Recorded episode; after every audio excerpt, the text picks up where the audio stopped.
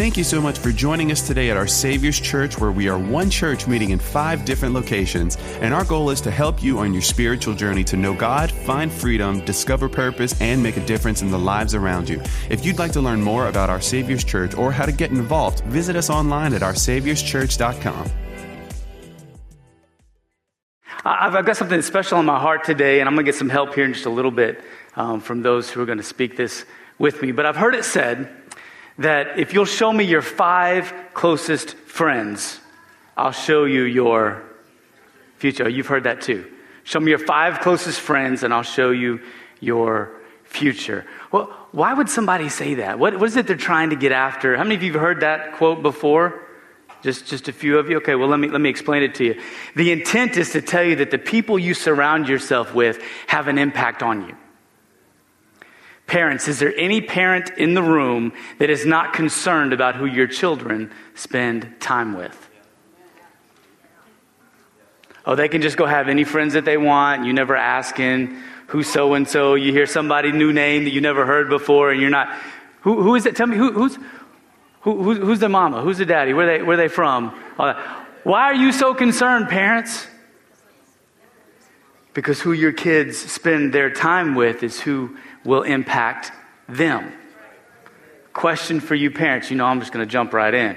If you're so concerned about who your kids hang out with, why are we not more concerned, parents, about who we hang out with and who, who we spend our time with? It, it, it's important, right? And it's important because we are not static in life. We're, we're more like clay than we are like marble. You with me?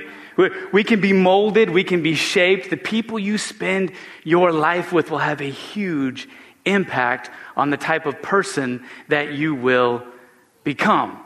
I would say it this way your future isn't determined by your past. The devil wants you to think that, but it is determined by your present. Your future is not determined by your past, but it can be and will be determined by your presence. And one of the biggest indicators of the type of future you that you will see is those people that you spend time with. Who you choose to be around now will help steer and chart a course for who you will become. I've said it this way before. You've heard me talk about belonging, right? Belonging, believe, behave, become. If you're concerned about the type of person you want to become, you need to be concerned about your behavior, right? Because how you behave will determine how you become. But we can't really do a whole lot with behavior if we haven't adjusted or uh, looked at the way we believe.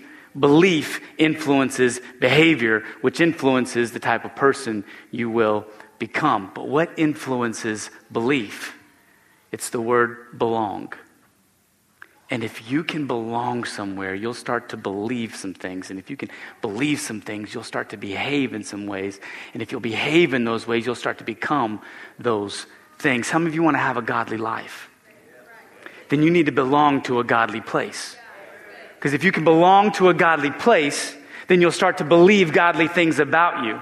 And if you'll start to believe godly things about you, you'll start to behave in godly ways. And if you start behaving in godly ways, you'll become that godly person and have that godly life. Are you with me today? Everybody locked into where we're headed? Because I've got some things that I want to show you and I want to help you see because my heart for you as a pastor is that you wouldn't be the kind of Christian that just shows up on Sunday morning and has a great worship service and listens to an okay word, but you're the kind of Christian that lives this out Monday through Saturday as well. And I'm telling you, who you spend your time with, who you're connected with, who you feel like you belong to, will make a big, big impact at that. Let's look back at creation. The pinnacle of God's masterpiece is mankind. And let's look at Scripture and see what Scripture has to say. This is the first things, the very first things that God said about mankind. Genesis 1:26. We're going to go through this pretty quickly. Then God said, "Let us make man in our image." Don't miss that. Our image, the Trinity. God the Father, God the Son, God the Holy Spirit. 3 in 1. You need to know that our God is a relational God. Let us make man in our image after our likeness. Did you know that you were made to be in union too? God made you that way, and let them have dominion over the fish of the sea, and over the birds of the heavens, and over the livestock, and over all the earth, and over every creeping thing that creeps on the earth. So God created man in his own image. In the image of God, he created him. Male and female, he created them. And God blessed them. And God said to them, Be fruitful and multiply and fill the earth. Is multiplication something you can do on your own? No, okay, just checking. Genesis 2:15 through 17, chapter later. Then the Lord God took the man and put him in the garden of Eden to work it and to keep it. And the Lord God commanded the man, saying, You may surely eat of every tree of the garden, but of the tree of the knowledge of good and evil you shall not eat, for in the day that you eat of it, you shall surely die. Very next verse, verse 18. Then the Lord God said, It is not good that the man should be alone. And right off the bat, right off the bat, we see this in creation. God is proud of his creation, but God is also concerned about what you do how you do it, and who you do it with. God is so proud of you, but He's also concerned not just about what you do, but how you do it and who you get to do it with. He wants you to multiply, but He wants you to do it obediently, and He wants you to do it obediently with others. And here's, it's like He's saying, Here's all this that I've set out before you. Get after it. Just don't do it alone. It's not good for people to be alone. Did you know that the health risks associated with isolation, social isolation, they're staggering. Have you ever looked into that at all? It, they've been studied by sociologists and psychologists for decades and decades. According to this study I found, co authored by Julianne Holt Lunstad. She's a PhD, a professor of psychology and neuroscience at Brigham Young University. Look what this study said. It says a lack of social connection heightens health risks as much as smoking 15 cigarettes a day or having alcohol use disorder. She's also found that loneliness and social isolation are twice as harmful to the physical and mental health as obesity. 15 cigarettes a day, obesity, who you spend your time with, and how you feel about that. Your social interactions have huge implications on your health. I would not be you to who I want to be if I didn't tell you it's not good for you to be alone. Look what this study goes on to say. Being connected to others socially is widely considered a fundamental human need. Look at this. Crucial to both well being and survival. Don't you love it when science catches up to Scripture? I don't know how long it took them to figure that out, but God's been saying it for a long time. It's not good for you to be alone. Why is it in today's day? I mean, we are more connected than we've ever been before. You can pick up your cell phone right now and call somebody halfway across the world, and they'll pick up as quick as if they were in the other room. And if phone calls wasn't enough, you could, you could FaceTime and video chat and all kinds of things with people. Why is it that we're more connected than we've ever been, but yet we're more isolated and more lonely than we've ever been before. Have you thought about it? Man, a pre pandemic study, it was done back in 2018 by the Pew Research Center, surveyed 6,000 adults. And here's what they said Your level of connection, your level of social interaction, your level of well being, the quality of your life will be determined by how you perceive your family, social, and community life. It's a big deal. Your family life, your social life, your community life has an impact on your health. Governments are trying to fix this problem that we have in the world today. Did you know, you may have heard this on the news, back in 2018, the UK created a cabinet level minister position called the Minister of Loneliness. The British government said, We're going to create a cabinet position to address, and we're going to call them the Minister of Loneliness. It's crazy. 2018, they did this. Did you know that since then, just four years ago, there had been four ministers of loneliness? The first one resigned after a month. It's a problem, but the government can't seem to fix it, especially since the pandemic. People are lonely. Say this with me it's not good for me to be alone. Now, fortunately for us, God has a plan for addressing our community and our social and our family needs. It's called the church. Okay. For the other 10 of you that didn't agree with the first 10, they're here in this room. God's plan for addressing and dealing with your social and community and family issues is the church. Can you act like it for a second? Tell, thank you. Let's see what Scripture has to say about our loneliness. Psalm 68, verse 5 and 6 in the Passion Translation says this To the fatherless, he is a father. How many of you say, God has been a father to me? Absolutely. To the widow, he is a champion friend. I love that. A champion friend. To the lonely, he gives a family. To prisoners, he leads into prosperity until they sing for joy. This is our holy God and his holy place. But for the rebels, there is heartache and despair. The rebels.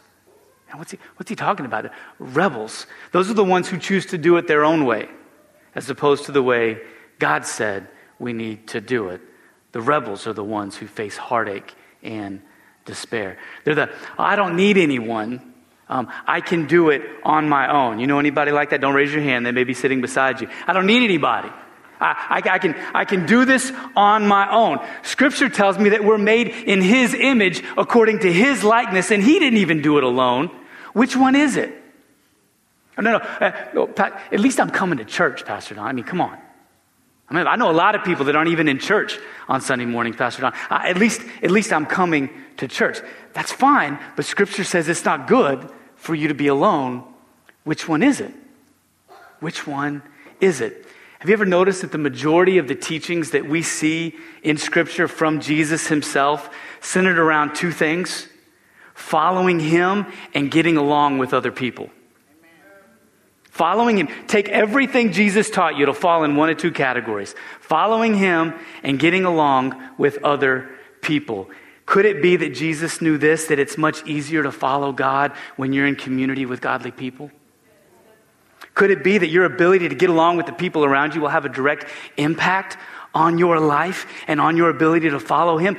Could it be that the quality of your life this way will impact the quality of your life this way? Oh, we know the quality of your life this way will determine the quality of your life you have this way. Both of them are true. Latest statistics show us that there are 2.5 billion Christians in the world. Big number. I think it's like 2.56 or 58, something crazy like that. 2.5, that's about one third of the world would proclaim to be a Christian. But can I tell you, it didn't start there. Scripture shows us as we read through the book of Acts, it charts this course for church growth. I'm going to show you, this is crazy when you think about it. In Acts chapter 1, there was 120 believers waiting in the upper room for that promise that Jesus gave them. Just 120. There's way more than 120 people here in the room today. It started with 120. By the time we get to Acts chapter 2, 3,000 plus. Peter stands up one day and he preaches a sermon, and scripture tells us that 3,000 people get born again and water baptized. And I'm sitting here going, Jesus, I'm trying my best to, to, to, do, to do what I can do here. I can't imagine 3,000 people from one sermon standing up and giving their heart to the Lord. By the time we get to Acts chapter 4, scripture tells us there was 5,000 men, just men that were following Jesus and following this new way that was going across the world. Many scholars feel like by the time you add women and children, that number's 15,000 believers. By the time we get to Acts 21, over 50,000 Christians. Tens of thousands, scripture tells us. And, and many believe that the church was over 50,000 at this point. That's 25 years from 120 to 50,000. That's some church growth, wouldn't you say? Absolutely. So here's my question for you How did they do it? Or more practically, where did they all fit? There's no place for 50,000 Christians to gather together to hear one message and to continue to grow. As the new church began to grow, it didn't just grow in size on the weekends. Scripture shows us that it grows, that it shows, shows us that it grows when the people prioritized meeting in smaller groups throughout the week. That's how this thing happens. It's, I love that you're here, but I'm not doing my job. I'm not helping you. I'm not pastoring you the way that God would have me pastor you if I didn't encourage you that the way we're supposed to grow up and out is through smaller groups throughout the week. Look what scripture tells us, Acts 2:46 and 47. And day by day, not just weekly, day by day attending the temple together and breaking bread where? in their homes, they received their food with glad and generous hearts, praising God and having favor with all the people. And the Lord added to their number day by day those who were being saved. Chapter 5, verse 42. And every day, how often? Every day in the temple and from house to house, they did not cease teaching and preaching that Christ is Jesus. Acts 20, verse 20 and 21. This is a quote from the Apostle Paul. I did not shrink from declaring to you anything that was profitable in teaching you in public and from house to house, testifying both to Jews and to Greeks of repentance toward God and of faith in our Lord Jesus Christ. The church, the early church, was a church of small groups. The early believers were participators in small groups. So here's my heart for you I want you to grow. I want you to meet God on a daily basis. I want you to grow up tomorrow and look back at today and think, man, I'm nowhere I need to be, but I'm definitely not where I used to be. I want you to grow. And the best way I know how to do that is to continue to create opportunities for you to get around other people. I, I don't know that you can do that if you're not in relationship. I don't know any other way. Can you be a Christian and not be in a small group? Can you be a Christian and just come to church on the weekends? Answer yes, you can. Can you be a growing one? Can you be a healthy one? Can you be an overcoming one? I don't think so. I don't think you can. Here's what I'm going to do all cards on the table. I'm going to ask each and every one of you to join a small group. I'm going to ask every single person in here with every bit of unction and every bit of authority I have from this pulpit to tell you, you need to be in relationship with other people. And I'm going to ask you to join a small group. Take a step and join a small group this semester. We're going to launch new groups next weekend, and I want you to be a part. Why, Pastor Don? Because God is changing lives, and I want all of you to be a part of that. I would not be your pastor if I sat here and told you God's doing some amazing things over here and you're not a part. If I knew God was moving in a powerful way and I didn't tell you about it, that would be derelict of duty. I want you to know what God is doing. And can I tell you, I'm watching before my very eyes God change the hearts of people. I'm watching Troy and Emily Free you sitting over there in the back. God is changing you guys. He is bringing you from no relationship with Him, no relationship with others. And I'm watching God do this time and time again, showing up at men's groups and showing up for prayer and all of these things. God's doing something. And I wouldn't be a good pastor to you if I didn't tell you what God was doing in their life. I'm watching Ted Dearies. Where, Ted Dearies, where you at? Where you at? Ted, there you are, Ted to watch you go from zero relationship with God to on fire and passionate. You can't interact with this man without seeing God having changed him and his wife for the better. I'm just telling you, I wouldn't be a good pastor to you if I didn't point out where God was moving. I'm watching Tamika every Sunday save a seat for her husband, trusting and believing and watching God work out things that only He can do in a way that only He can do it. Alan, where you at? Alan Bertrand. I'm watching God bring this man brothers that you wouldn't think would be brothers to him. But because God's doing something and changing his life, he's got a brand new family. It's phenomenal watching this. she's not in here, but I'm watching Brigitte, who's over speaking to our kids right now. Bring her through a season of wilderness and then into one of the greatest pioneering seasons where she's not only helping to build at our school, she's helping to build here within our church. I'm just telling you, God is doing something in the middle of this. I'm watching this before my very eyes. If I didn't tell you that, I wouldn't be a good pastor to you. Thank you for letting me try to be a good pastor to you. God is with us. I'm just telling you, the way God is moving in worship, I mean, these, these people that stand up here, they're good. And they spend a lot of time on their ability and their talent. But can I tell you, they're not that good. They're not God good. They're not the kind of good that just makes up and, and the presence of God falls in this place and you walk in here going, What is that? That's the presence of God flowing through people who are obedient, saying, God, if you'll just use me, even if I sing a wrong note or play a wrong note or hit the wrong thing at the wrong time, I'm glad Nathan's got more timing than I do. If you'll just use me, God.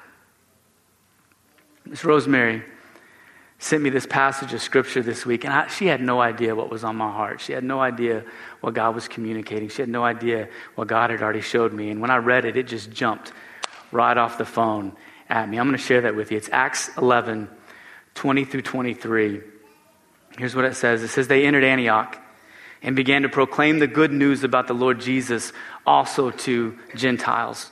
The Lord's power was with them, and a large number came to believe and turn to the Lord. Look at this, verse 22. But when the church in Jerusalem heard about this, they sent Barnabas to Antioch. And when he arrived, he saw evidence. Say evidence with me. He saw evidence of God's grace. And the result of him seeing that evidence was this he was overjoyed and encouraged everyone to remain fully committed to the Lord. What do you think, pray tell? is that evidence that he saw when he got there. It was the people. The very life change that is happening in the people he saw right before our very eyes is the evidence that God's grace is here with us. And it's that evidence. It's watching God change somebody. It's watching God do something that you wouldn't expect Him to do in the way that He's doing it. That's the thing that gets me fired up and it's the thing that keeps me fully committed to what God is doing here. It's evidence. It's evidence. It's, it's watching Sarah go from not knowing anything about church, no, no church experience, no nothing, anything, now serving and sharing in our kids' ministry. That's evidence of God's grace, there, that God is doing something in your life. I saw him earlier. I'm looking for him. I'm watching Greg Sistrunk grow from being reserved to being one of the most confident, faithful intercessors within our church who does not miss a Monday night. And I'm watching God do something that you wouldn't expect right before eyes. It's, it's evidence. Gerard, where are you at? Right in the back. I'm watching this man become one of the greatest men's leaders we have at our entire campus. It's evidence. It's evidence. Gwen, where are you sitting? Gwen, not only am I watching God make you an incredible mama to those two little girls, but I'm watching Him make you an incredible mama to the women that He's bringing to your life that needs you. That's evidence. It's evidence of what God is doing. Sandra, where are you at? Sandra Dehart, there you are. Watching this woman walk through a very difficult, very difficult medical procedure that would have sidelined the average woman and watch her do it with such grace and such faith and such dignity and such health.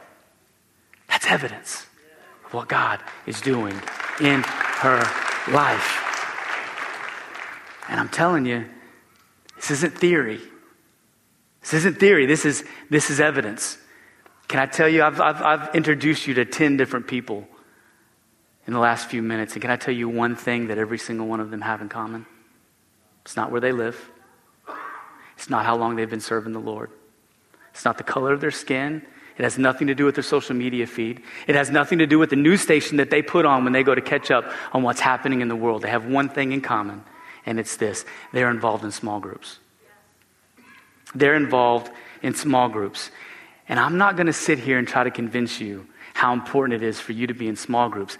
I'm just going to present some evidence to you. Can I do that today? Y'all good? Can I tell you some evidence of what God is doing? Because here's what I did I asked each of them a series of questions about their small group experience, and I want to share with you. I'm just going to present the evidence of what they said. Here's the first question that I asked I said, Hey, what would you say has been your greatest takeaway from being involved in a small group? Where have you grown the most? That's what I asked. Here's what they said. One of them said, It's hard to put one thing on top. There's so many things that have changed my life in the process. I would have to start with gaining spiritual family. People that I probably wouldn't have relationships with are now pillars in my life and keep me accountable. One of them said, I became very aware that everyone has a story. Everyone is walking through something, and it's okay. God can use your story to touch someone that may be walking through the same thing, or when those same challenges come up in their lives, then that individual will be equipped to handle it. One of them said, I grew more in connection with others, better in communicating and self development, my confidence, my empathy of others, and listening more and talking less, just to name a few. One of them told me, I now love, love, love to meet new people. That wasn't Gerard. He wouldn't have used love, love, love three different times. I now love, love, love to meet new people. I love to run around church, the grocery store, or anywhere there are people and introduce myself and get to know them. My circle of friends at church went from about two to probably 100. And most importantly, my mom has seen my spiritual growth, and it has helped her grow spiritually as well. Just evidence, just evidence. My greatest takeaway would be this is somebody else. My greatest takeaway would be that I now have a relationship with God. There's nothing I do in life now that doesn't include God first. He's made me a better husband and father. It's helped me open up in ways I never thought I could. Now I'm constantly spreading God's word to friends and family. I find myself thanking God for everything in my life. Somebody said, My knowledge of the Bible has grown a lot. All caps, A L O T. And I didn't even know the main stories of the Bible. These small groups broke the Bible down and focused on certain chapters or stories that I could apply to certain parts of my life and that helped bring Scripture back into the equation. Last one here. Having recently gone through the toughest time in my life, it was great to know that people genuinely cared and were praying for us. This profoundly changed me for the better. I'm just presenting evidence to you. Here's another question that I asked him Did you have any setbacks or any obstacles to attending a small group for the first time? How did you overcome them? One of them answered, I was quiet for my first group. I remember not talking much. I didn't have a strong faith walking into my first group, but going there for the first time forever changed my life. The fellowship that I received helped me open up. By the end of the group, I did give some testimony about my life, I learned a lot about myself going to that first group meeting. I gave all my struggles to God that night and became an anchor for others in the group. One of them said, The setbacks for me were making the time. I came to realize that I needed to sacrifice a little bit of my personal time for the greater reward of waiting on the other, waiting on the other side of my obedience. Some of their obstacles were very practical. Look at this. My wife works late on Wednesdays. It's the day of the small group. It was held. But she was late only one time. God always seemed to work it out. I tried to make sure everything, is somebody else, I tried to make sure everything was taken care of for the night that freedom or any small group was happening. There were no times really that were obstacles. Planning ahead helped me. And the last one, I had to prioritize small group and make changes to my work schedule. One of these people actually adjusted their work schedule so they could prioritize being in a place where God could help them grow. That's huge. And I asked him this question I said, Hey, what were some of your reservations to attending a small group? What were some of the reservations? One of them said, I was nervous. I didn't know anyone in the church. I kept coming up with excuses not to go, but I persevered and I showed up. This is a safe place where you can be vulnerable and open up with the people in your group. It's a great way to ask, ask questions and to receive a word. One of them said, It's hard walking in a room and speaking in front of people you don't know. And it's hard to open up. It's human nature to be reserved, not wanting people to know certain things about you. Group teaches you to give it all to God. Opening up in the fellowship where there is no one that judges you, it truly helps you on your journey to walk with God. I'm just giving you evidence. Y'all seeing this? This is, this is evidence from God's moving in people's lives. Honestly, here's the next one. Honestly, I'm very personal and low key.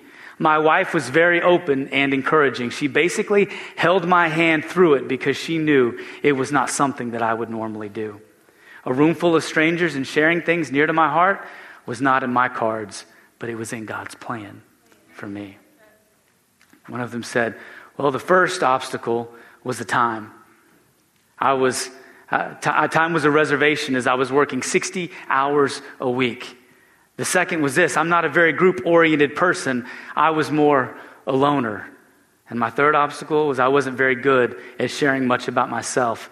I felt like life had beat me up pretty good, and I didn't like talking about it.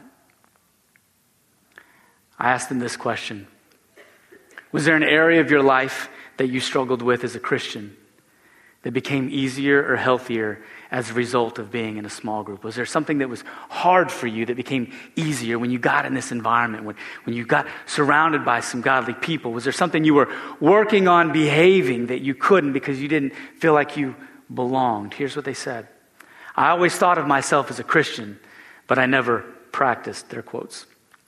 My parents were Catholic and Baptist, and I couldn't really agree on, and they couldn't really agree on where to bring us up, so they just didn't. I thought by being a good person, that's all I needed to be. I questioned God and the Bible so many different times and ways through my life, but after doing small groups, it came clear to me why God did the things that He did. My trust and faithfulness in God has been restored, and I am open and willing for God to use me in any way that He sees fit. Just evidence. Just evidence to help you. Here was the next one all caps. Yes, indeed and a lot of exclamation points. Probably the same one that said they love, love, love meeting new people. I struggled with reading my Bible consistently. I struggled with surrendering my life to God. I struggled with parenting, with marriage, with work, and just walking a Christ like life. But being in a small group encouraged me every step of the way in each of these areas. One of them said, After my accident, I developed PTSD. The death of my two best friends haunted me for a very long time. You could even say I was angry with God. I grew up in, and I'll just say, another religion. Only time my family ever went to church was for a wedding or a funeral.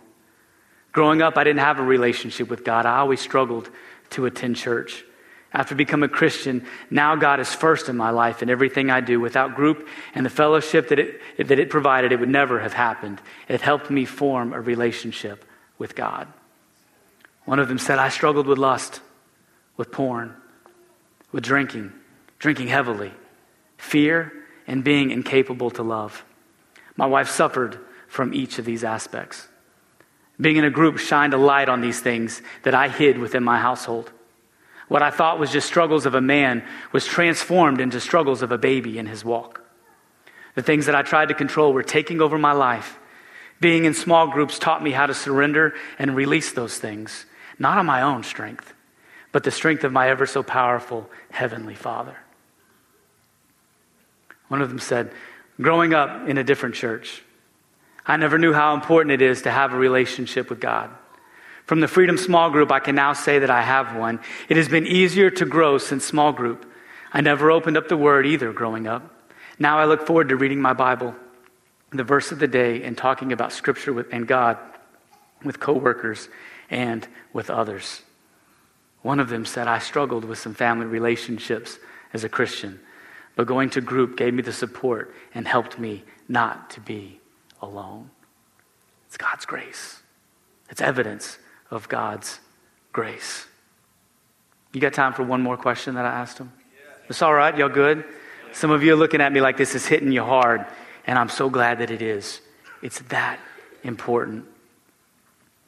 Here's the question that I asked them What would you tell others who love God and are Christians, who faithfully attend church, but have yet to join a small group? What would you say? One of them said, What are you waiting for? Just do it. You won't regret it. It shows the setbacks and triumphs of the people in the Bible that you can apply to your own personal life and relationships with others. This is a great way to connect with others in all walks of life, in different stages of life. I believe everyone brings something to the table. Bottom line is you're not alone, and these groups will constantly remind you to hold on to your trust and your faithfulness in God. One of them said, You don't have a clue what you're missing. This is a cornerstone to my life. Every area you feel you're weak in can now grow in these groups. You were not in the marathon alone. One of them said, If you want to grow spiritually and gain a spiritual family, join a small group.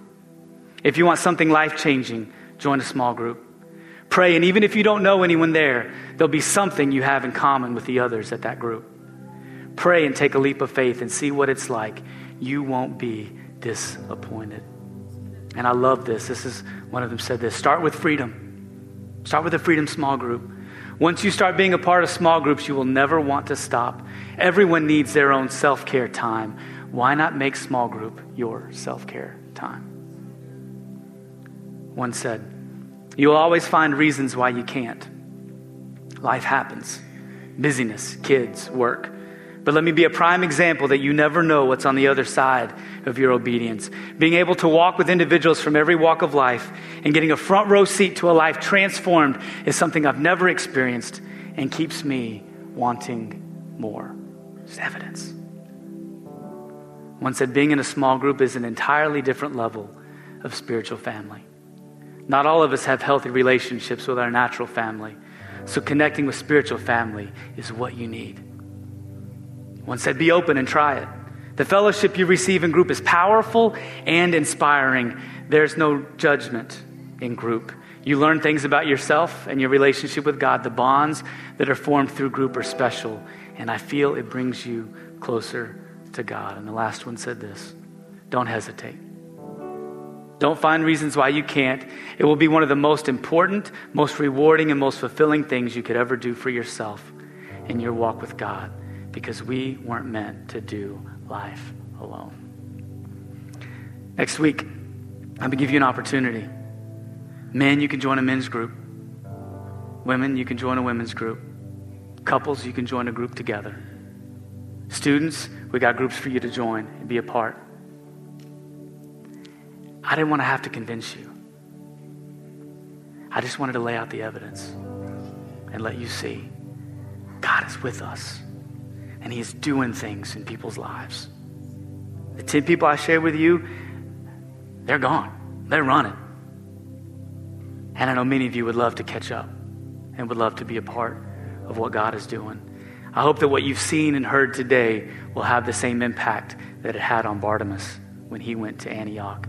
Look what it said, verse 23.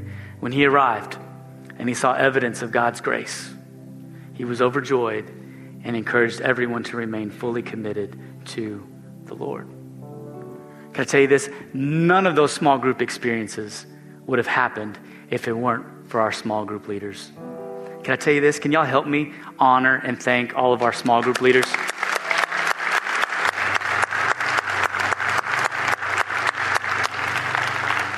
Leaders, look at me. That's your fruit.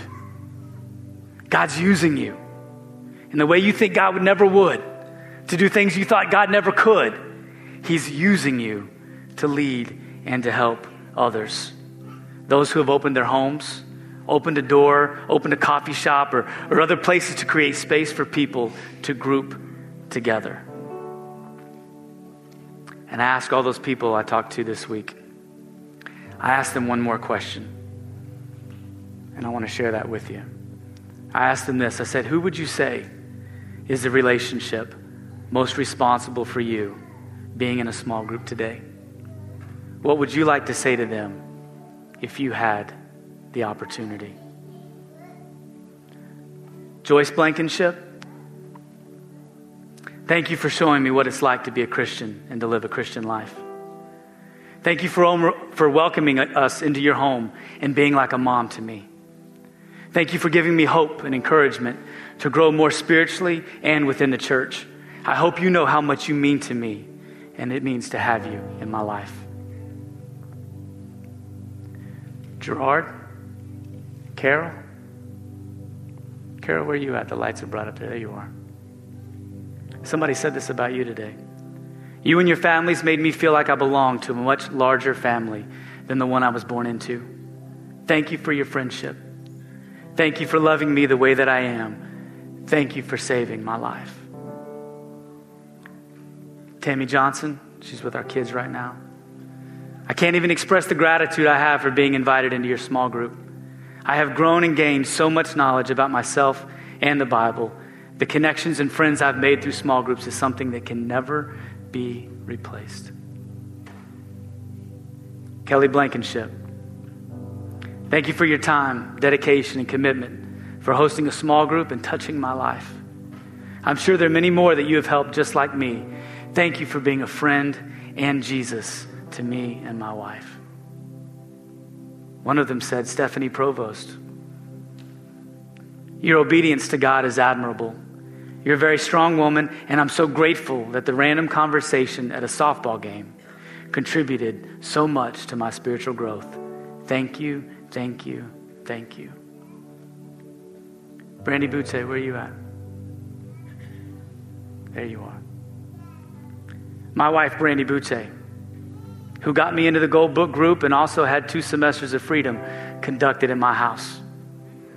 God was moving through you, and you prayed and prayed and prayed for me for years. The person I have become is a product of the prayers and tears that you shed through the years. Just evidence.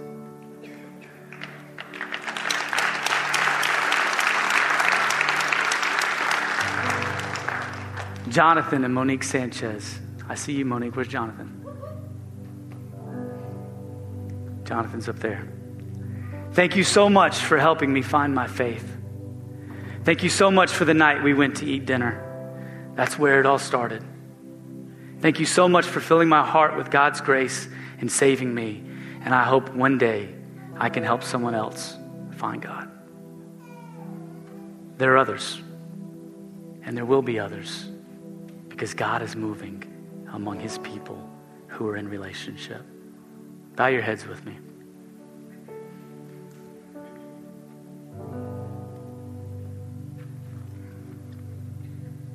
I believe that God is tugging on hearts today. And I believe that He's urging you to step out and lead a group. Some of you are being urged to lead a group. I believe He's leading you to to provide a place for somebody else to grow and for God to move in their life. And if that's you, your step today is to go check out our small group prep. It's not a commitment, it's just an investigation to see what God might do. All it means is that God put it on your heart today and you want to go find out more. That's your step. What could it look like? I don't know. I've got all the questions. I don't know where or how or how could I do it or what kind of group. And don't worry about any of that. Take the step and go find out what God is leading you to do. There are other, others here today, and I believe God has put it on your heart for you to step up and finally join a group. Get connected. Start praying for the right opportunity. Grab a Connect card and let us know. Next weekend, you'll be able to sign up and join. Don't miss the opportunity. Don't deny the evidence that's right before you. And I think there are also others here today, and you know what your next step is. You feel far from God, you feel lonely, and you're in need of relationship. And you so badly want to see that evidence of God's grace in your life. The things I shared with you today that God is doing in people's lives seems almost so foreign and unattainable to you. You can't even imagine what it would look like if God would do something like that in you and you've never prayed to be born again, you've never asked Jesus to be your Lord and Savior. But if you're here today and you say, Pastor Don, if you mean to tell me God could do a miracle in my life, I'm willing to let Him. And here's what I want to ask you to do. Every head bowed and every eye closed, nobody's looking around, just you and God and the evidence that He's laid before you today. If you do not know God and do not have a relationship with Him, none of these other relationships are going to make sense. But if, as a result of what I shared with you today, you can admit that you're a sinner, that your sin has separated you from a righteous and loving God. And if you die today, you don't know where you'd spend eternity. You don't know that the first face you'd see would be the face of Jesus. If you're here today and for the first time you can believe that God would send his one and only Son to live a sinless life for you, a life you could not live, to pay a debt you could not pay, so that you could be restored in relationship to him. And if you're here today and you can confess him as both Savior and Lord, I want to pray with you to be born again. Here's what I'm going to ask you to do. Nobody's looking around. If that's you today and you've never prayed to be born again, I'm going to ask you from right there where you're seated to raise your hand. Raise your hand high so I can see. Go ahead. Thank you. I see your hand. Thank you. I see your hand. Up in the balcony today. Thank you. I see your hand. Here's what I'm going to ask you to do, those of you that raised your hand. I'm going to lead us in a prayer. And I'm going to ask all of us to pray this prayer together and aloud, indicative of the fact that nobody walks through Christianity alone. We're all meant to do this together. Pray this prayer with me today. Dear Lord Jesus, I believe that you're the Son of God. I believe that on the cross, you took my sin, my shame, and my guilt, and you died for me. I believe you rose from the dead to give me a place in heaven, a purpose on earth, and a relationship with your Father. Today, Lord Jesus, I turn from my sin to follow you with all my heart, no matter what it costs me. And I declare God is my Father, Jesus is my Lord and Savior, the Holy Spirit is my helper, and heaven is now my home. In Jesus' name, amen. Amen.